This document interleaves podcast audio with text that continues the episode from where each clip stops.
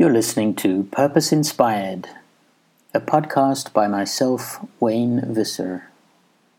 This season is based on a book called Business Frontiers Social Responsibility, Sustainable Development, and Economic Justice. Corporate Social Responsibility An Agenda for the Future. This episode deals with the crucial debate that is beginning to emerge about corporate social responsibility, or CSR, which acknowledges that the sophistication of stakeholder challenges and corporate responses has gone up a gear, but questions whether CSR itself is too little too late or even a red herring. Developing the agenda. Geographically, there has been a recent emphasis on the challenges of corporate citizenship in the developing world, including issues of the Millennium Development Goals and now the Sustainable Development Goals, the bottom of the pyramid concept about servicing lower income markets, and CSR in Asia, the Pacific Rim, the Middle East, Eastern Europe, and Africa. We think this focus accurately portrays the current shift in CSR concerns towards the global south, where despite the scale and urgency of development needs, determining the best way forward for business to respond to poverty remains extremely complex.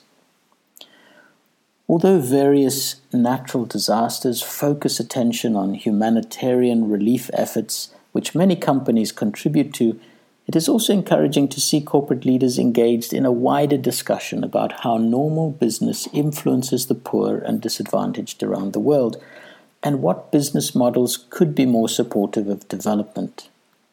However, our analysis is that current debates about the opportunities for corporate contributions to development goals often lack a full understanding of the processes of development. Much of the profitable business with lower income markets involves products such as mobile phones, not the provision of basic nutrition, sanitation, education, and shelter so the current expansion of profitable business in the global south does not necessarily imply poverty reduction. In addition, the type of development that is promoted by marketing consumer products to the poor can be questioned, and claims about empowering people by providing means for them to consume cannot be taken at face value. The environmental impacts of changing consumption patterns also need to be looked at without assuming that such problems will be solved just through technical and financial advancement. And we need to assess if more foreign companies do come to serve lower income markets, might they not displace local companies and increase the resource drain from local economies? Exploring relationships how large corporations might bring their financial, technical, and management resources to help local entrepreneurs improve and scale their businesses and avoid exploitative local middlemen is important to explore and will become a significant part of the corporate responsibility agenda. However, exploitative north south supply chains, tax avoidance, and anti competitive practices are fairly typical of international corporations, undermining their economic contribution to development. These economic issues have been overlooked by mainstream work on corporate responsibility, and we suggest such economic issues will become more central in future. From an institutional perspective, various relationships in the CSR debate have been critically examined, especially the status and acceptability of partnerships between business and NGOs on the one hand and business and the UN on the other. This examination reflects a sharp rise in the demand for organizations to demonstrate their accountability and transparency, not only business, but NGOs and intergovernmental organizations as well. The ethics of institutional engagement is now center stage. Particular issues under the spotlight recently include activism, climate change, human rights, corruption, globalization, standardization, sustainability reporting, and taxation. In addition, several industries and a number of high profile multinationals representing them have been enjoying special attention, including the engineering, media and entertainment, mining, and oil and gas sectors. The message here seems to be that the codification of voluntary corporate responsibility activity is advancing apace but whether it constitutes sufficient progress or even a desirable approach remains hotly debated. Laying down the gauntlet. Which brings us to the gauntlet we want to lay down in this episode. We believe that the CSR movement is at a critical juncture. Companies have climbed the CSR learning curve and are now playing the game like experts. They have reframed the debate into language which they can understand and use without upsetting most of their stakeholders, especially their shareholders. And they have designed policies and programs which they can implement without having to question their underlying business model. There seems to be a pervading sense in many CSR circles that there is now business consensus about the most pressing issues in our global society, taking their cues from the Sustainable Development Goals, the Global Compact, and other such frameworks. While many of the main issues remain difficult to deal with in practice, companies are credited with putting strategies in place for tackling them.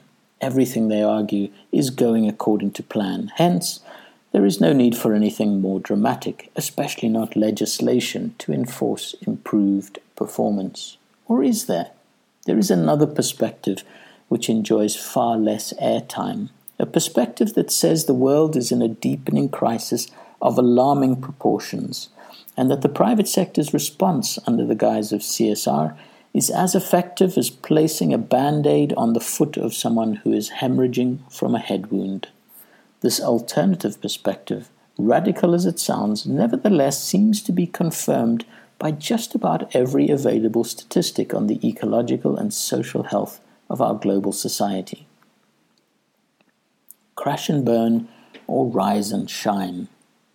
The question then becomes is CSR, as it is currently being preached and practiced by multinational corporations around the world, actually a red herring?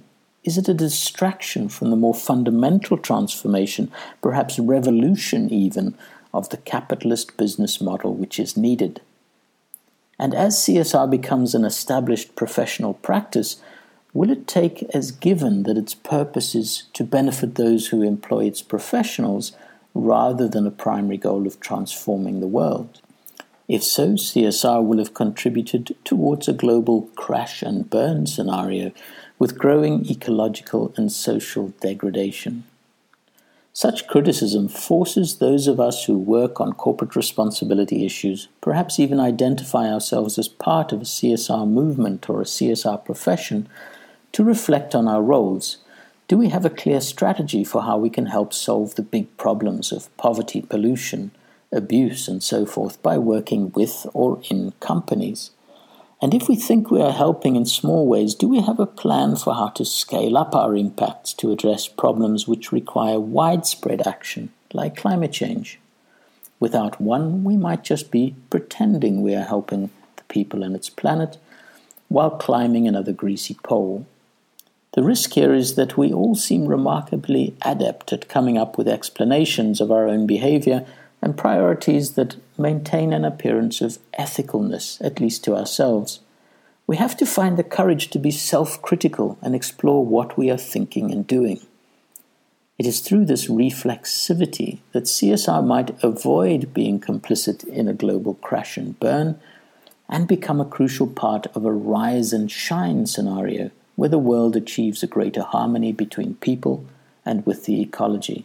This scenario requires systemic change. For CSR to help with this systemic change, we need to embrace both idealism and realism.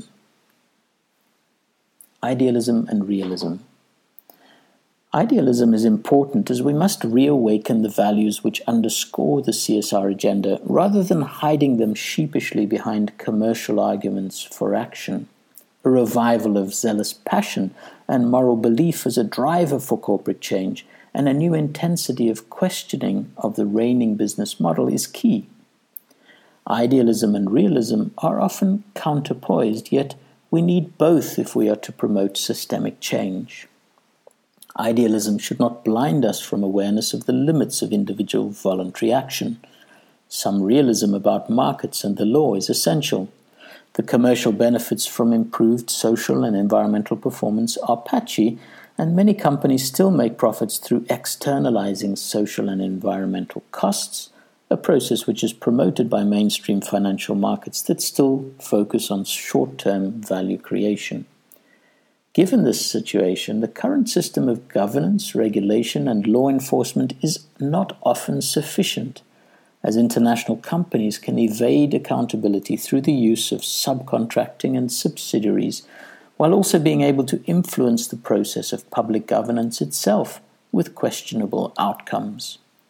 An idealistic, realistic approach calls us to engage in making CSR a catalyst for systemic change. Consequently, a new agenda for CSR can emerge with four essential tracks where coalitions need to be built. Laying down the tracks. The first track involves changing the baseline of markets, the driving force behind most business. This will involve coalitions of businesses, financiers, NGOs, governments, and others aimed at changing the rules that govern the basics of capitalism such as company law, currency flows, property rights, competition, tax management, and executive accountability. Such work will be time consuming and technical and may seem too abstract and negative for some, but there are other crucial things to do. The second track involves playing the solos within the market by pioneering sustainable and just models of enterprise.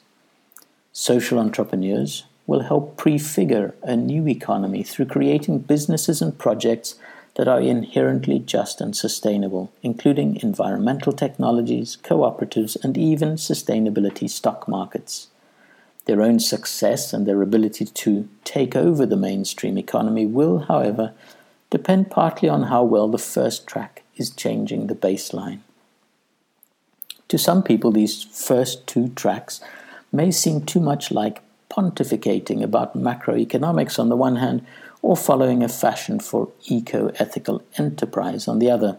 They will focus instead on how people continue to be abused, poisoned, evicted, sacked, and even killed because of corporate interests and activities.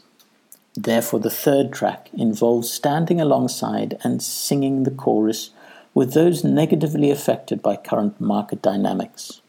Thus, some will continue to work either with or against large companies to help specific groups of people improve their lots or seek redress, an area where much of the current effort on CSR and corporate accountability is located. The fourth track involves maintaining the beat within the CSR profession to keep its focus on the transformational agenda.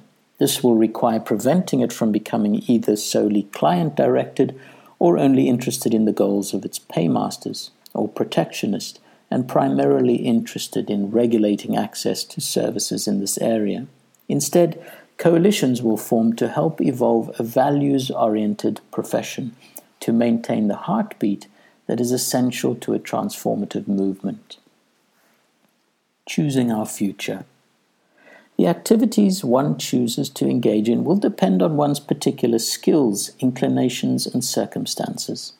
But for CSR to be part of the rise and shine scenario, a four track agenda is essential, with the tracks harmonizing to create a powerful music greater than the sum of its parts. This means that people working in each of the four tracks will need to recognize the value of each and ensure their own work synergizes with rather than undermines the other tracks. Unfortunately, this is not always the case at the moment, as some people suggest their path is the only right one. We hope that developing and sharing a vision of how different activities could actually synergize towards creating systemic change will help that vision to become a reality.